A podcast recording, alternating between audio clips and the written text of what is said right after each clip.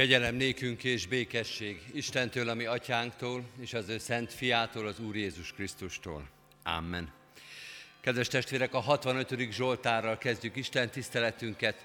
Fennállva énekeljük a Zsoltár első verszakát, majd helyünket elfoglalva a második és harmadik verszakokat is. A Sionnak hegyén Úristen, tiéd a dicséret.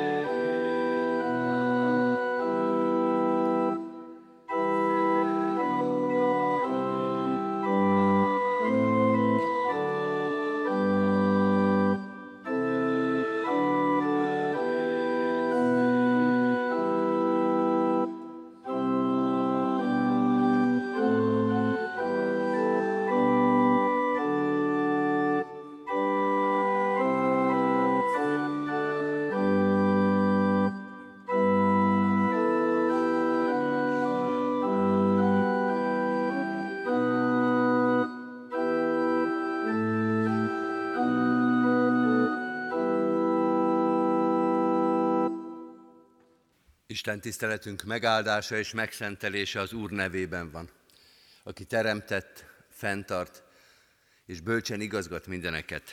Amen. Halljátok az igét testvéreim, amint szól hozzánk a 65. Zsoltárból, a 65. Zsoltár valamennyi verséből a következőképpen. A karmesternek Dávid éneke. Téged illet a dicséretó Isten a Sionon, neked teljesítik a fogadalmakat. Te hallgatod meg az imádságot, hozzád fordul minden ember.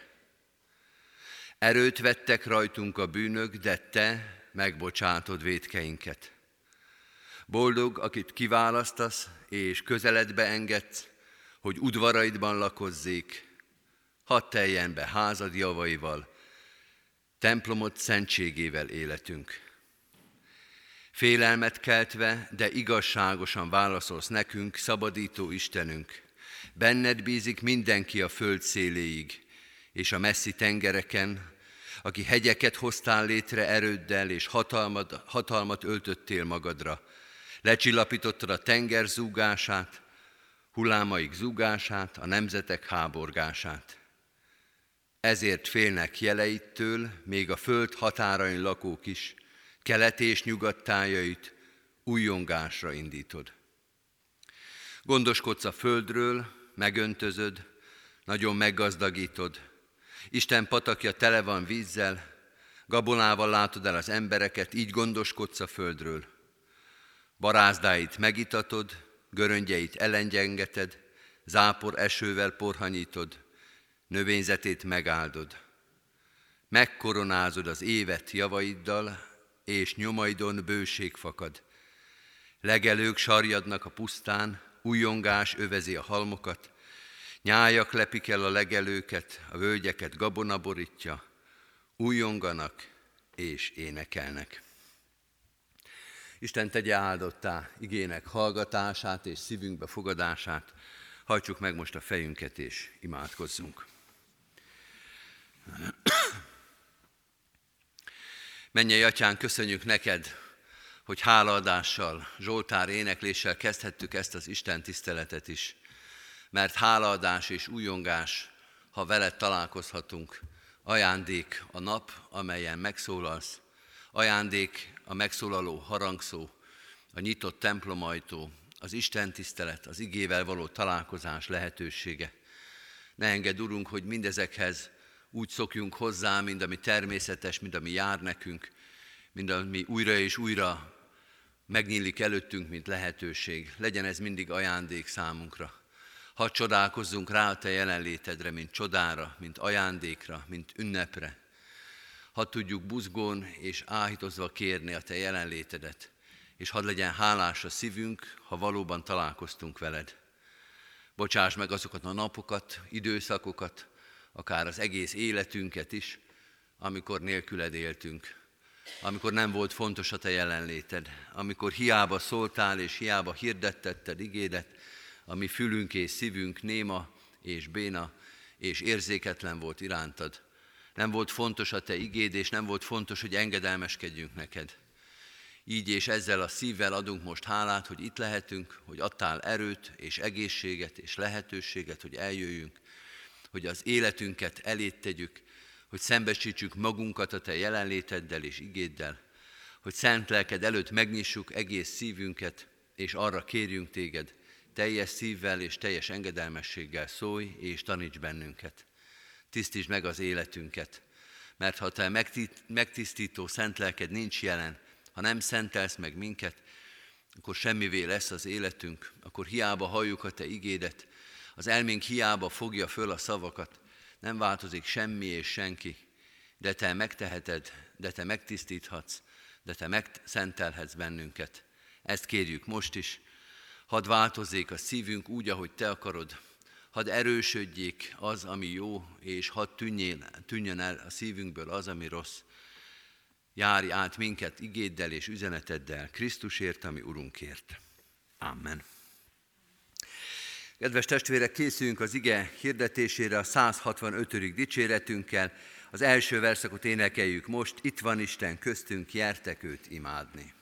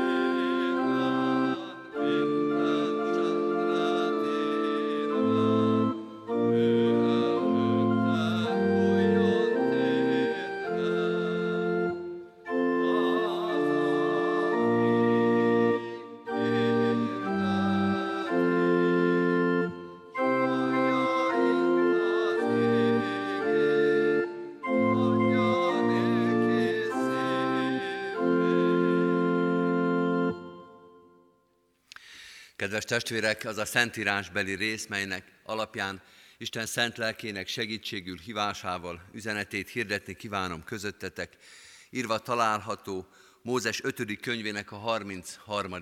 részében, a 33. rész harmadik versében a következő képen. Mennyire szereti népét, szentjei kezedben vannak, lábaidhoz telepednek, befogadják beszédedet. Eddig Istennek írott igéje, foglaljuk el a helyünket. Kedves testvérek, a mai Ószövetség igéből választottam egy verset, a Mózes 5. könyvének a 33. részéből, amely az 5. Mózesi könyv végének a egyik fejezete, egyik része, befejeződik itt a Mózes 5. könyve, a törvény megismétlésének könyve, méghozzá egy nagyon fontos és nagyon érdekes jelenettel, Mózes halálával, illetve azzal a parancsal, azzal az érdekes fordulattal, tegnap szólt erről Isten igéje, hogy Mózes nem mehet be az ígéret földjére. Az, aki átvezeti a népet Egyiptom rabszolgaságából, Egyiptomnak a kiszolgáltatottságából, a pogányság, az Istentől való távolság világából átvezeti a népet az ígéret földjére, ami az Istennel való közösségnek a földje is. Nem csak földrajzi ez a távolság, hanem teológiailag is, teológiai is. Úgy is mondhatnánk, hogy nem földrajzilag volt igazából messze Egyiptom a Szentföldtől, az ígéret földjétől, hanem teológiailag. Szóval Mózes, aki ezt végrehajtja, nagy engedelmességgel, nagy küzdelmek árán, sok konfliktust vállalva, vállalva a népnek az engedetlenségből adódó sorsát is, Szóval ez a hős, akire úgy tekintünk, mint az Ószövetségnek az egyik kiemelkedő alakja, a végén azt hallja az Úristentől, hogy nem mehetsz be az ígéret földjére. Ami azért nehéz, mert mindenki más bemehet. Gyakorlatilag Mózes az, aki egyedül kint marad, egyedül ott marad és ott hal meg az ígéret földje határán kívül. Tegnap egyébként próbáltuk ezt a helyzetet egy kicsit föloldani és arról szólni, hogy ez nem keserűség Mózes számára, hanem eh, a megérkezésnek az állapota. Eh, és például az egyik magyarázat arról is volt, hogy figyeljük meg, hogy amikor Mózes meghallja, hogy nem mehet be az ígéret földjére, akkor megnyitja a száját, elkezd beszélni, és a szíve és a szája tele van háladással és áldással. És ebbe olvastunk most bele. Közvetlenül azután, hogy megtudja, hogy ő nem megy már be az ígéret földjére, ott van az ígéret földjének a határán, rá is lát Isten ígéreteinek a beteljesedésére, vagy inkább úgy kellene mondani, hogy mivel rálát Isten ígéreteinek a beteljesedésére, éppen azért, mert látja, hogy Isten beteljesítette az ígéretét, a szíve és a szája tele van hálaadással, és áldást mond Izraelre, áldást mond az Istenre, és elmondja ezeket a záró áldásokat.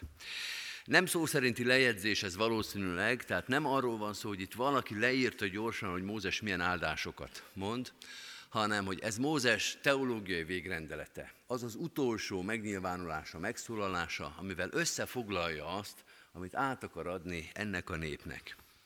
Teológiai végrendelet, és itt mind a két szó fontos, a végső rendelkezései, a végső megszólalása és teológiai végrendelet, az Istenről való beszéd, amiről Mózes itt bizonyságot tesz, mert a teológia az tulajdonképpen ezt jelenti, az Istenről beszél, az Istenről és az Istenhez való viszonyunkról.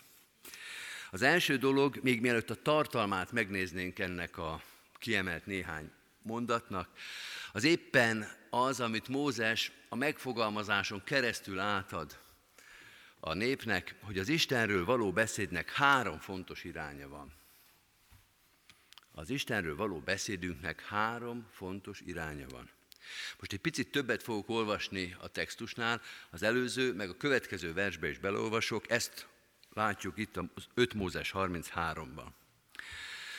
A sínairól jött az Úr, a Szeírről ragyogott rájuk, a Párán hegyéről tündökölt, megérkezett szent seregével, jobbján lángoló tűzzel. Mennyei, mennyire, bocsánat, mennyire szereti népét. Szentjei kezedben vannak, lábaidhoz telepednek, befogadják beszédedet. Mózes törvényt adott nekünk, Jákob gyülekezetének örökségül. Furcsa ez a szöveg, olyan töredékes, és azt is gyorsan elárom, hogy miért. Mert bár gyakorlatilag három mondatról van szó, na, három rövid versről, de az iránya, hogy éppen kinek beszél, az kétszer is megváltozik a szövegen belül. Az első rész az a világhoz szól, a környezethez. A sínairól jött az Úr, és a szeiről ragyogott rájuk, tudnélik Izraelre. Elmondja mindenkinek, hogy az Úristen eljött, és ráragyogott, rámosolygott a kiválasztott népre. És ezt hirdeti Mózes, ezt hirdeti a világnak, a körülötte lévő népeknek, mindenkinek, hogy az Úr rámosolygott, ráragyogott Izraelre. Aztán elkezdődik egy másik rész, amikor azt mondja, szentjei kezedben vannak, lábaidhoz telepednek, befogadják beszédedet. Itt Mózes rögtön az előző rész után elkezd az Úristenhez beszélni, és elmondja, hogy a kiválasztott nép Izrael a kezedben van, a lábaidhoz, az Úristen lábaihoz telepedett, és befogadja az Úristennek a beszédét. És a harmadik részben pedig Izraelhez beszél, először a világhoz, a környezethez, utána Istenhez, és rövid határidőn belül, rövid változás után Izraelhez mondja, Mózes törvényt adott nekünk, Jákob gyülekezetének is örökségül. Nem a sorrend a fontos, hanem azt, hogy még egy kicsit a nyelvi arányokat, vagy a nyelvi tempót is meghazudtolva egyszerre beszél itt a Szentírás a világhoz, az Úristenhez, és önmagához, mármint hogy önmagához, a néphez, saját magunkhoz. Ha Istenről akarunk beszélni, ha az Istenről való viszonyunkról akarunk beszélni, akkor egyszerre, hát egy időben nem, de nagyon gyorsan, egymás után beszélni kell a környezetünkhöz, az Úristenhez és önmagunkhoz. Nem a sorrend számít, hanem hogy mind a három meglegyen. Olyan ez, elnézést ehhez a képhez, mint a Schusterszék, ha még valaki emlékszik, hogy milyen volt régen a Schusterszék, három lába van, nem billeg, mindig stabilan áll, mindig le lehet tenni, akármilyen helyzetbe. Lehelyezi az ember, és az ott van. És az Istenről való beszéd is így van. Hogy nem hiányozhat egyik sem. A körülöttünk lévőkhöz beszéd, az Istenhez való, az Istennek a megszólítása, és az önmagunkkal való szembenézés. Nem elég csak önmagunkról beszélni. Nem elég csak elmondani, hogy nekem mi hiányzik, hogy én minek örülök, hogy mit nem értek, hogy mit értek, hogy mit tudok elfogadni. Nem elég csak önvallomást tenni, amikor az Isten hitünkről beszélünk, hanem az Istennek is el kell tudni mondani, hogy te hatalmas vagy, hogy te jó vagy, hogy téged erre kérlek, hogy ebben segíts engem, hogy ebben segíts előrelépni, hogy én így látlak téged, az Istennel való párbeszéd. Nem monológ az, Isten hit, amikor az ember csak magáról beszél, hanem az Istennel való beszélgetés, és őt is meg kell szólítani. De fordítva is igaz, nem elég csak az Úristenhez beszélni, hanem szembe kell nézni magunkkal. Ez vagyok előtted. Így érzem magamat. Ezt látom magamba. Belenézek az ige tükrébe, és ezt látom magamon. És el kell tudni mondani azt is, hogyha örülök, ha hálás vagyok, vagy ha megrémülök attól, amit látok. Hogy szembe kell nézni önmagunkkal. Ez a párbeszéd része, magunkhoz is beszélni, és az Istenhez is. És van egy harmadik rész, ott az, az elején ez került előre, de mondom, nem a sorrend az érdekes, hogy ezt el kell tudni mondani a körülöttünk lévőknek. Hogy az Isten hogy jelent meg az ő népe életébe. Hogy a világ arra vár, ahogy Pálapostól mondja, sóvárogva várja, hogy elmondjuk nekik az Isten történetünket, az Isten és az ember történetét. Kedves testvérek, ami itt ebben a néhány versben megfogalmazódik, vagy legalábbis megjelenik, az feladat minden keresztény és minden istenfélő gyülekezetnek és minden keresztény embernek. Úgy is mondhatnám, hogy minden gyülekezetnek és minden keresztény embernek el kell tudni háromig számolni. Tudunk-e háromig a teológiába számolni? A saját magunk hitét, az Istenről való hitünket és a világ felé való üzenetünket el tudjuk-e mondani. Amikor Mózes elbúcsúzik a néptől, amikor ezt a teológiai végrendeletet elmondja, azt mondja, ez a három, ez mindig legyen meg. Az Istenre nézni, önmagatokra nézni, és meghirdetni, mert szent, apostoli, királyi nép vagytok, akinek az a sorsotok, hogy az egész életetekkel hirdessétek az Isten hatalmát. És akkor most jön az, hogy miről is beszél Mózes, a tartalomról. Isten és ember viszonya, ez jelenik meg tulajdonképpen az ő teológiai végrendeletében. Két fő csoportja van ennek. Azt mondja, Isten kezdeményez, ez az első dolog, és a másik, hogy az ember hűséggel válaszol.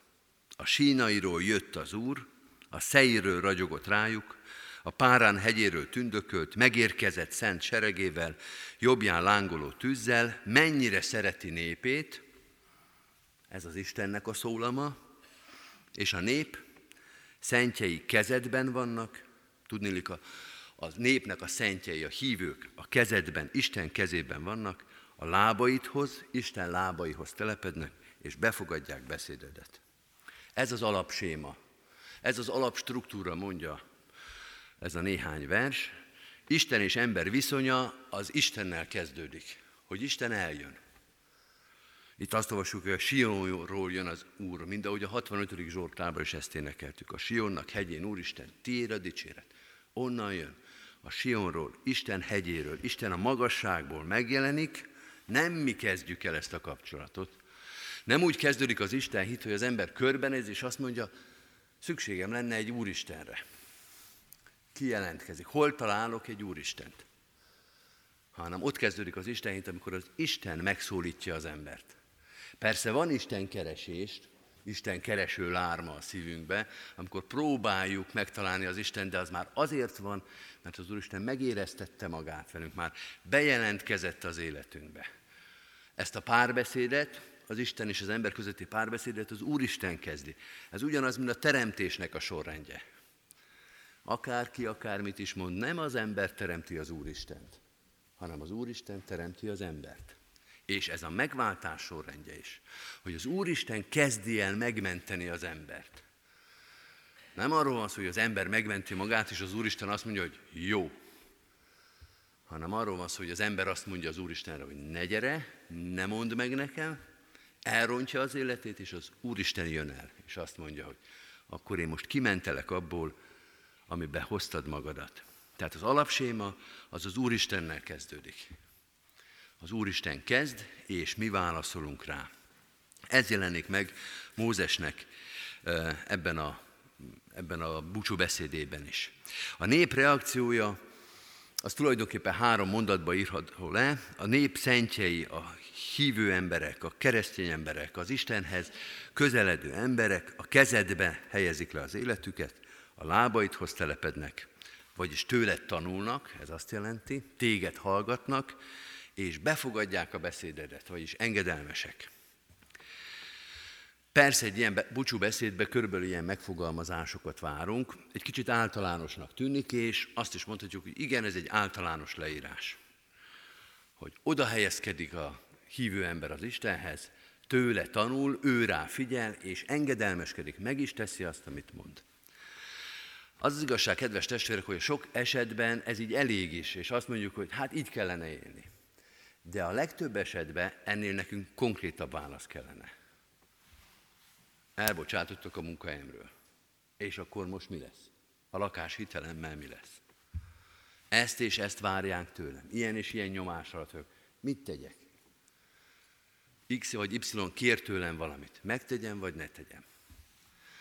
Néha az ember úgy érzi, hogy fontos, hogy van általános útmutatás a Szentírásban, de most nekem itt egy konkrét élethelyzetben, ami szorongat, folytogat, abban el kellene mondani valakinek, hogy A, vagy B, vagy C variációt válassza.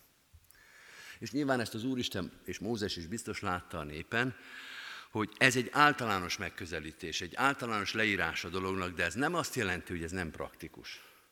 Mert Mózes ezzel azt mondja, a tanítás azt mondja, hogyha ezek megvannak, ha az életedet az Úristen közelébe helyezed le, odaállsz az Isten mellé, letelepedsz a lábaihoz, vagyis hallgatod az ő igéjét, és meg is cselekszed azt, ha odafigyelsz arra és engedelmesen, akkor a konkrét válasz is meg lesz. Nem lehet egy búcsú beszédben minden fölmerülő kérdésre választ ide, hogy ha ez fog történni, akkor ezt választ, ha így alakul a sorsod, akkor ezt kell tenned, hanem azt mondani, ez az irány, ez a közelség, ez a viszony, ebből fog következni az a konkrét válasz, amire nyilván szükséged lesz. Nyilván kellene pontosan és konkrétan megmondani, hogy ebben a helyzetben hogyan döntesz. De ezt, ha ezt az irányt, ha ezt az alap viszonyulást tartod, akkor ezt meg tudod konstruálni, csak ez legyen rendben. nem a konkrét válaszokat, hanem ezt az alapviszonyulást adja meg ez a teológiai végrendelet. És azt mondja, felnőtt emberként el kell tudnod dönteni, hogy mi a helyes megoldás, mi a keresztény válasz erre és erre a kérdésre, és ahhoz, hogy el tud dönteni, ezek az alapismeretekre, ezekre az alapismeretekre van szükség. Olyan ez, kedves testvérek, mint egy szakma, hogy az ember megtanulja a szakmának az alapjait, és utána, amikor majd végzi a szolgáltát, akár pedagógus, akár mérnök, akár orvos vagy jogász, azt mondja, ezek alapján, az alapok alapján el kell tudnom dönteni, hogy ebben a konkrét helyzetben mi a megoldás. Hogy mondjak erre egy szakmai példát, arra emlékszem, hogy voltam egyszer egy eh, erdélyi falu közösségben, a tiszta katolikus közösség volt, és amikor kiderült, hogy én teológus vagyok, hát nem tudtak mit kezdeni igazából, hogy mi az, hogy református lelkész, nem is nagyon láttak olyat, és hogy teológiára jár az ember, és megpróbálták kikövetkeztetni, hogy mit jelent református lelkésznek lenni, vagy református teológiára járni, és az lett a kupak tanácsnak a végeredménye, hogy nyilván az van, hogy öt évig az illető bemagolja az összes prédikációt, amit majd mondani kell, az egy nehéz szakasz, amíg mindent fejből meg kell tanulni, de onnantól kezdve már csak azt ismételgeti az ember. Tehát az már könnyű, mert akkor már csak mindig mondja, hogy a soron következő prédikáción. Nem így működik, ezt nyilván itt mindenki tudja, de ugyanarról szól, mint ez a kérdés, hogy nem előre meg kell tanulni az összes helyes választ, hogy egy keresztény ember hogyan válaszol a kérdésekre, hanem meg kell tanulni megérteni az Istent, és majd amikor jön az a bizonyos helyzet, akkor azt mondani, hogy ezek szerint itt valószínűleg ez a megoldás. Mózes így készíti a népét, hogy felnőtten kell lenni. Olyan élethelyzetek jönnek, most csak mondok egyet, ami Mózes idejében elvileg még ismeretlen, hogy egyszer csak királyságá kell válni. Hát, hogy kell-e vagy nem, és hogy az Úristen örül-e annak, hogy Izrael a nép történetében egyszer a királyság államformát veszi föl, ez egy vitatott kérdés a Szentírásban. De meg kell tudni oldani. Ki kell tudni találni több száz évvel Mózes után, hogy hogyan működik egy királyság. Hogyan működik a politika a közel-keleten. Hogyan kell Szíriához, vagy Egyiptomhoz, vagy Asszíriához, vagy Babilóniához viszonyulni. Ezt majd ott akkor nektek el kell dönteni. Olyan ez, kedves testvérek, mint a konfirmáció.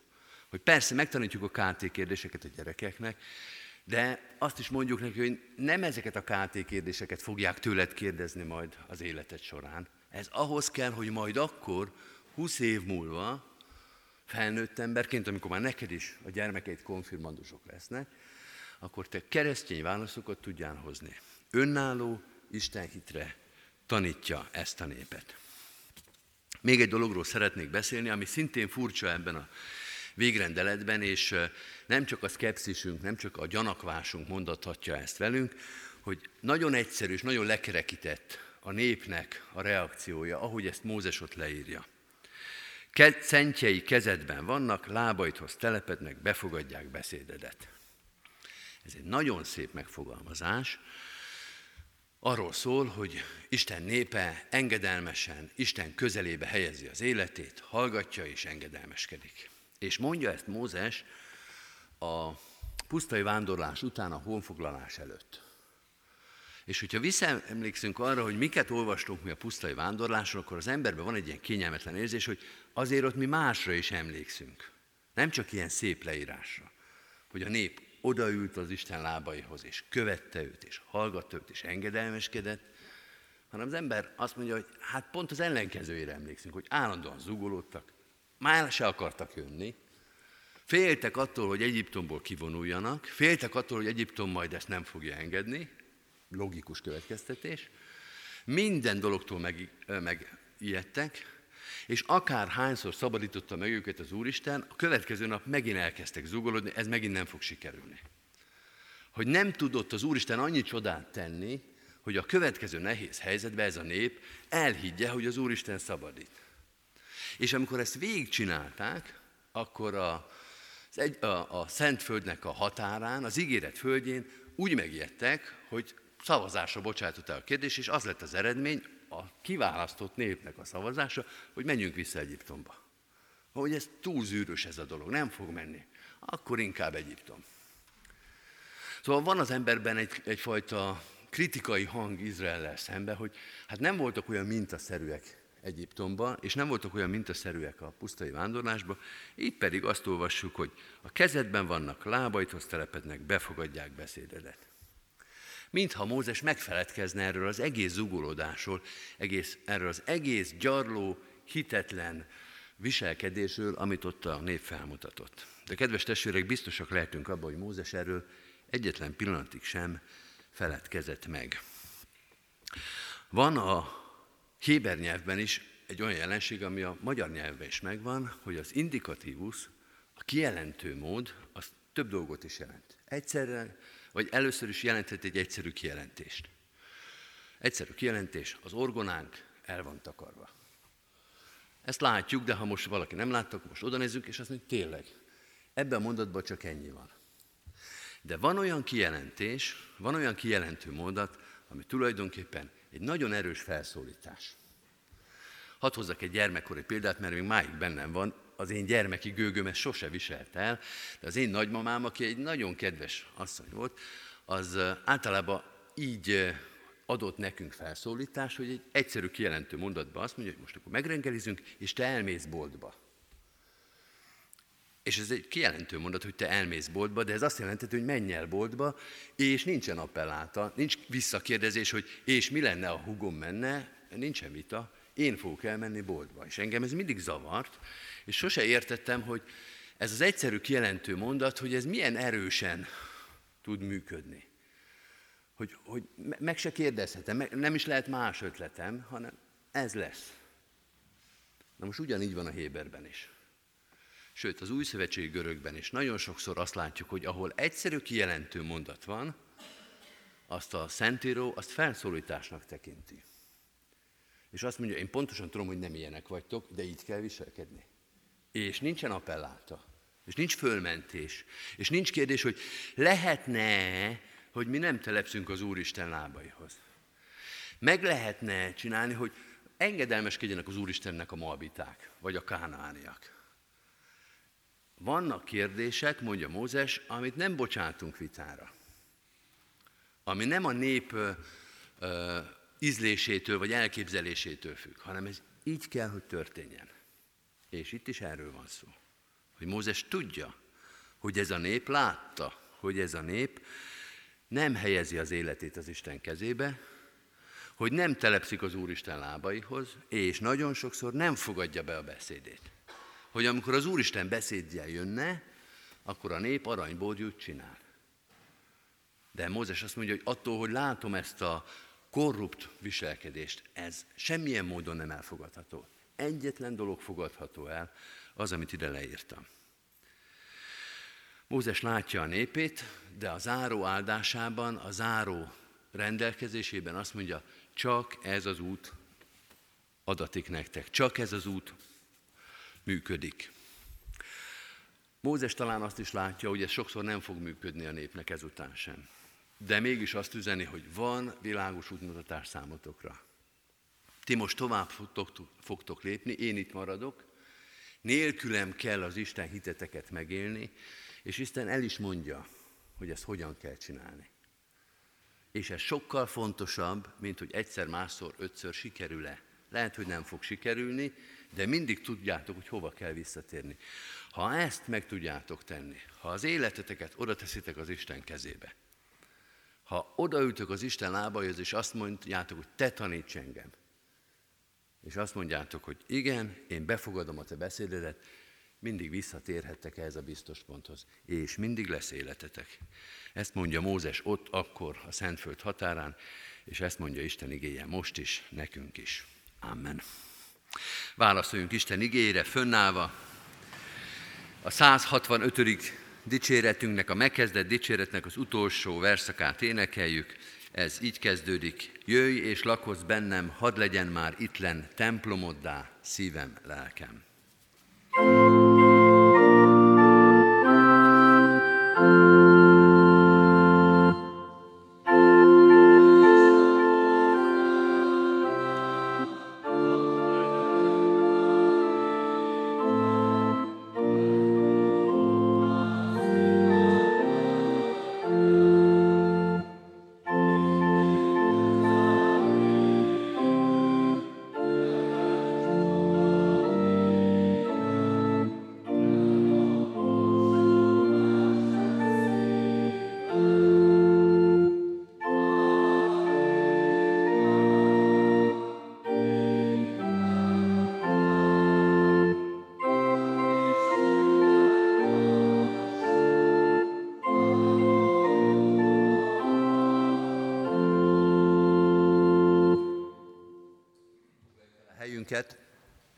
És hajtsuk meg a fejünket imádságra.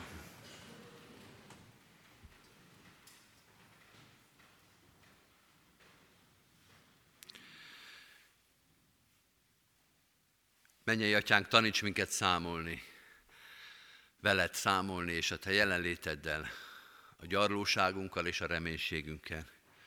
Ad, hogy eljussunk eddig a három fontos pontig, hogy szembenézzünk önmagunkkal, hogy meglássuk a te fenségedet, és hogy ezt el tudjuk mondani a körülöttünk élőknek, hogy te eljöttél a te mennyei magasságodból, nem csak megteremtettél minket, hanem utánunk jöttél a bűn és a lázadás világába, és hogy azért vagyunk még, és azért van reménység bennünk, mert nem hagytál magunkra, akár meddig is kóboroltunk nélküled, akár milyen védkeket, bűnöket követtünk el, a te kegyelmed és szereteted elért bennünket, és most itt lehetünk.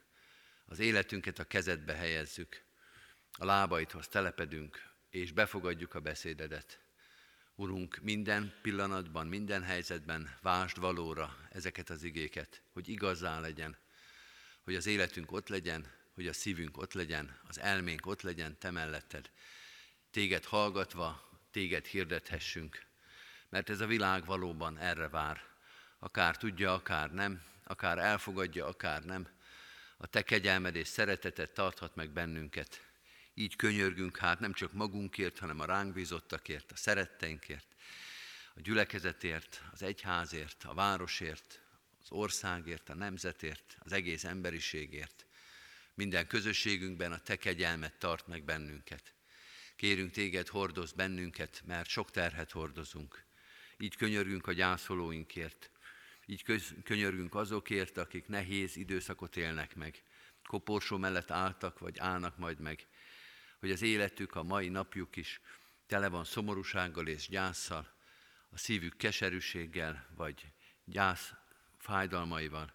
Segíts nekik ezt a keresztet hordozni, emeld őket, vigasztald őket, bátorítsd őket, és segíts nekünk is, hogy oda tudjunk állni melléjük, és imádságunkkal, szeretetünkkel hordozni tudjuk az ő fájdalmukat.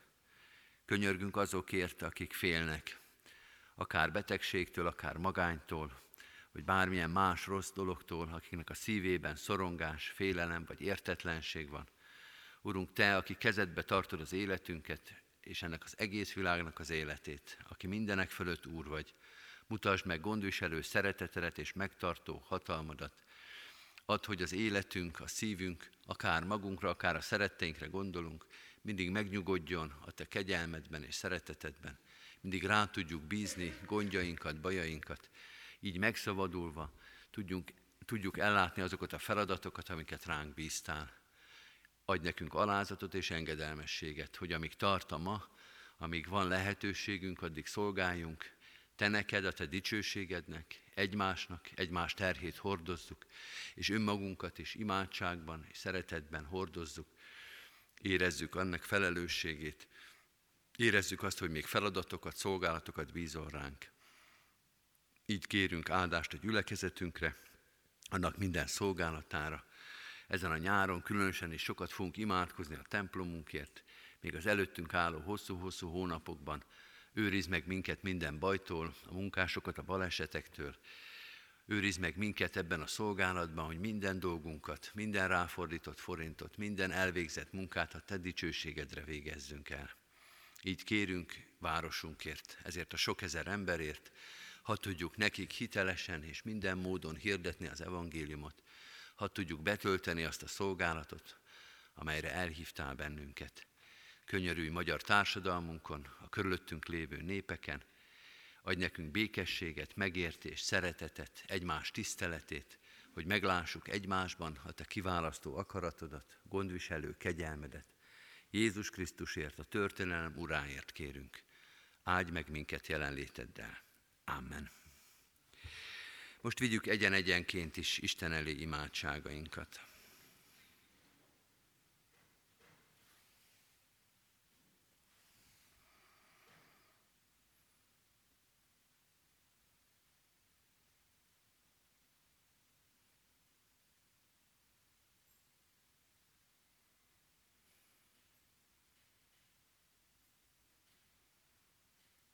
Amen. Az Úrtól tanult imádságot fennállva és együtt mondjuk el.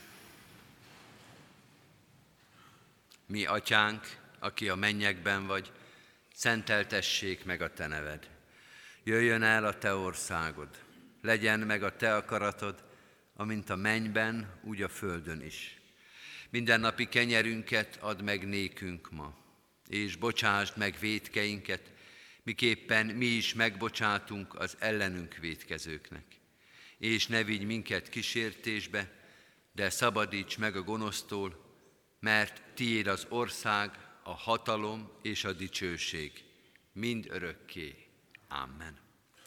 Hirdetem az adakozást, az ige szavával, hálával áldozatok az Úrnak, és teljesítsétek a felségesnek tett fogadásitokat.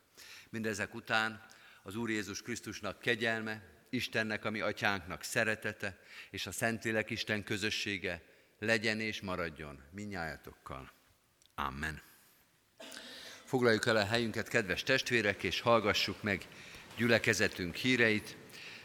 Hirdettem, hogy a kiáratoknál, a két kiáratnál, amit tudunk használni, hirdető lapokat találunk. Szeretettel kérjük a gyülekezet tagjait, hogy vigyenek ebből azoknak is, akik ma nem voltak itt Isten tiszteletünkön.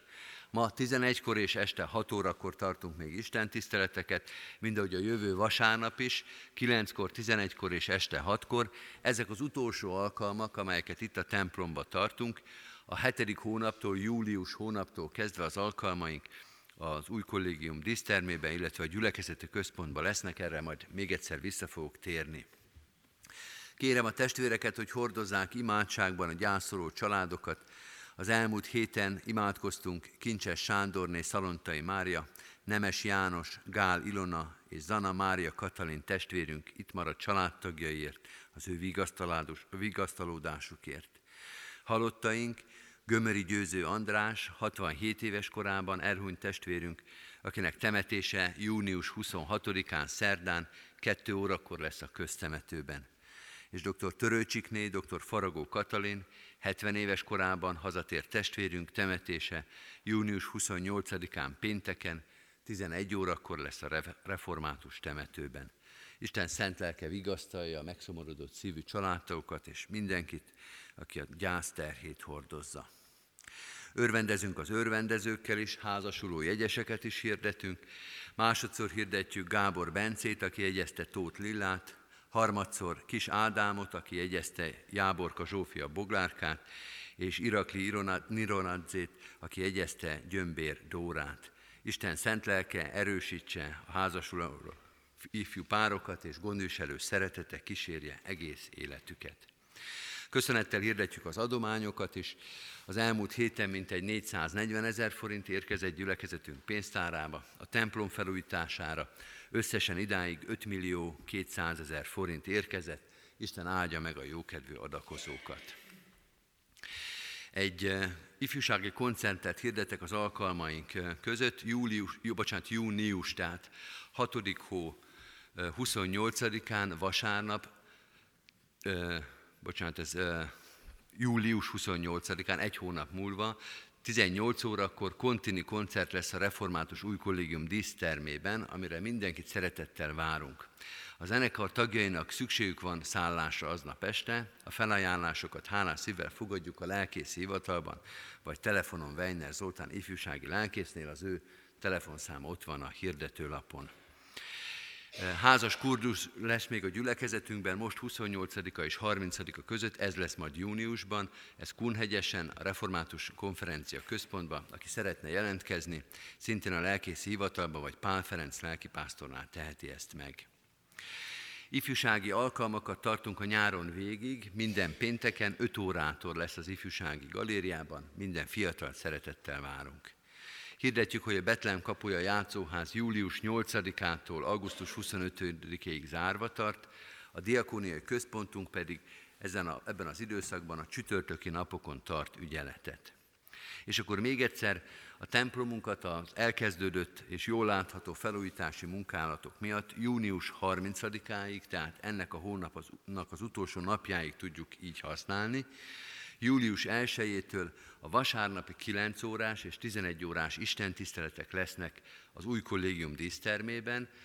A díszteremhez föl lehet menni az árkádos bejáratoknál nem csak gyalog, lépcsőn, hanem ott van lift is, mindenkit biztatunk, hogy ne ijessze meg azt, hogy ez egy viszonylag magasan elhelyezett díszterem, a liftnek a használata mindenki számára lehetőség, várjuk szeretettel. Minden vasárnap 9-kor és 11-kor a díszterembe Isten tiszteletre a gyülekezet tagjait.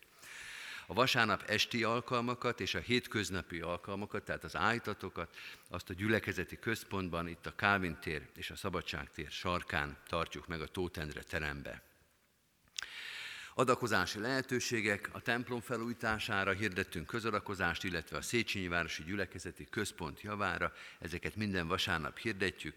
Kérjük a testvéreket, hogy hordozzák imádságban ezeket a terveinket is. Illetve ilyenkor nyáron van még egy hirdetés, amit most is itt olvasok. Egyházközségünk diakóniai szolgálata szeretettel kéri az asszonytestvéreket, hogy a befőzések alkalmával gondoljanak a rászorulókra. Lekvár és befőtt adományaikat leadhatják a lelkészhivatalban, illetve csütörtökönként a diakóniai központban. Az Úr Jézus Krisztus legyen gyülekezetünk őriző pásztora. Az áró énekünket énekeljük, kedves testvérek!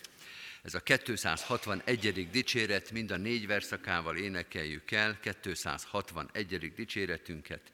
Kegyelmes Istenkinek kezébe életemet adtam.